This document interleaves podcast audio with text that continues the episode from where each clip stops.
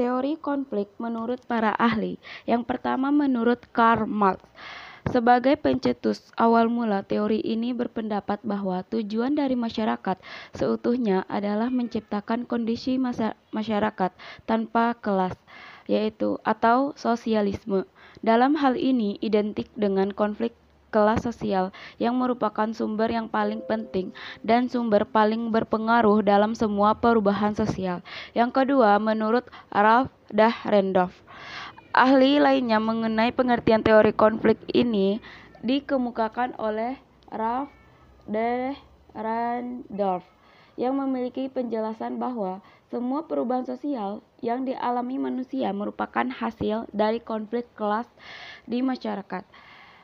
Dahrendorf sangat yakin bahwa konflik dan pertentangan menjadi bagian-bagian hidup masyarakat.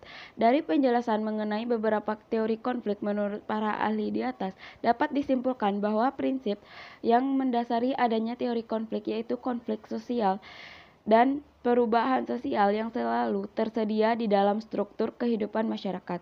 Pandangan ini juga didasari pada sistem sosial masyarakat pada masa itu yang terdiri dari pembagian bourgeois dan proletar.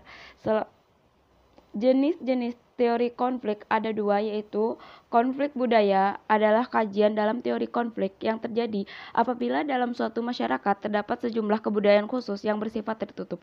Kebudayaan ini dianggap aneh sehingga menjadikan pandangan masyarakat memiliki dasar pengetahuan yang bahwa apa yang dilakukan adalah bentuk sikap mengenai ketidakterimaan dalam perubahan sosial. Yang kedua, konflik kelas sosial jenis jenis lainnya penerapan dalam te kajian teori konflik sebagai akibat kelompok menciptakan peraturan sendiri untuk melindungi kepentingannya. Contoh teori konflik ada beberapa. Yang pertama kemiskinan. Kajian mengenai teori konflik jika dilakukan pendalaman bisa memberikan penjelasan mengenai kemiskinan. Yang kedua pengangguran. Pengangguran kajian mengenai teori konflik juga bisa dipergunakan dalam memperdalam pengangguran. Pengangguran menjadi salah satu faktor penentu dalam konflik sosial. Yang ketiga, buruh dan majikan.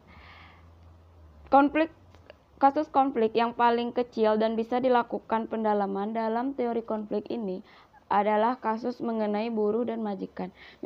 meskipun hal ini sebagai keteraturan sosial, akan tetapi di dalamnya ada hubungan status dan peranan yang dapat memperdalam adanya jaringan-jaringan konflik di masyarakat.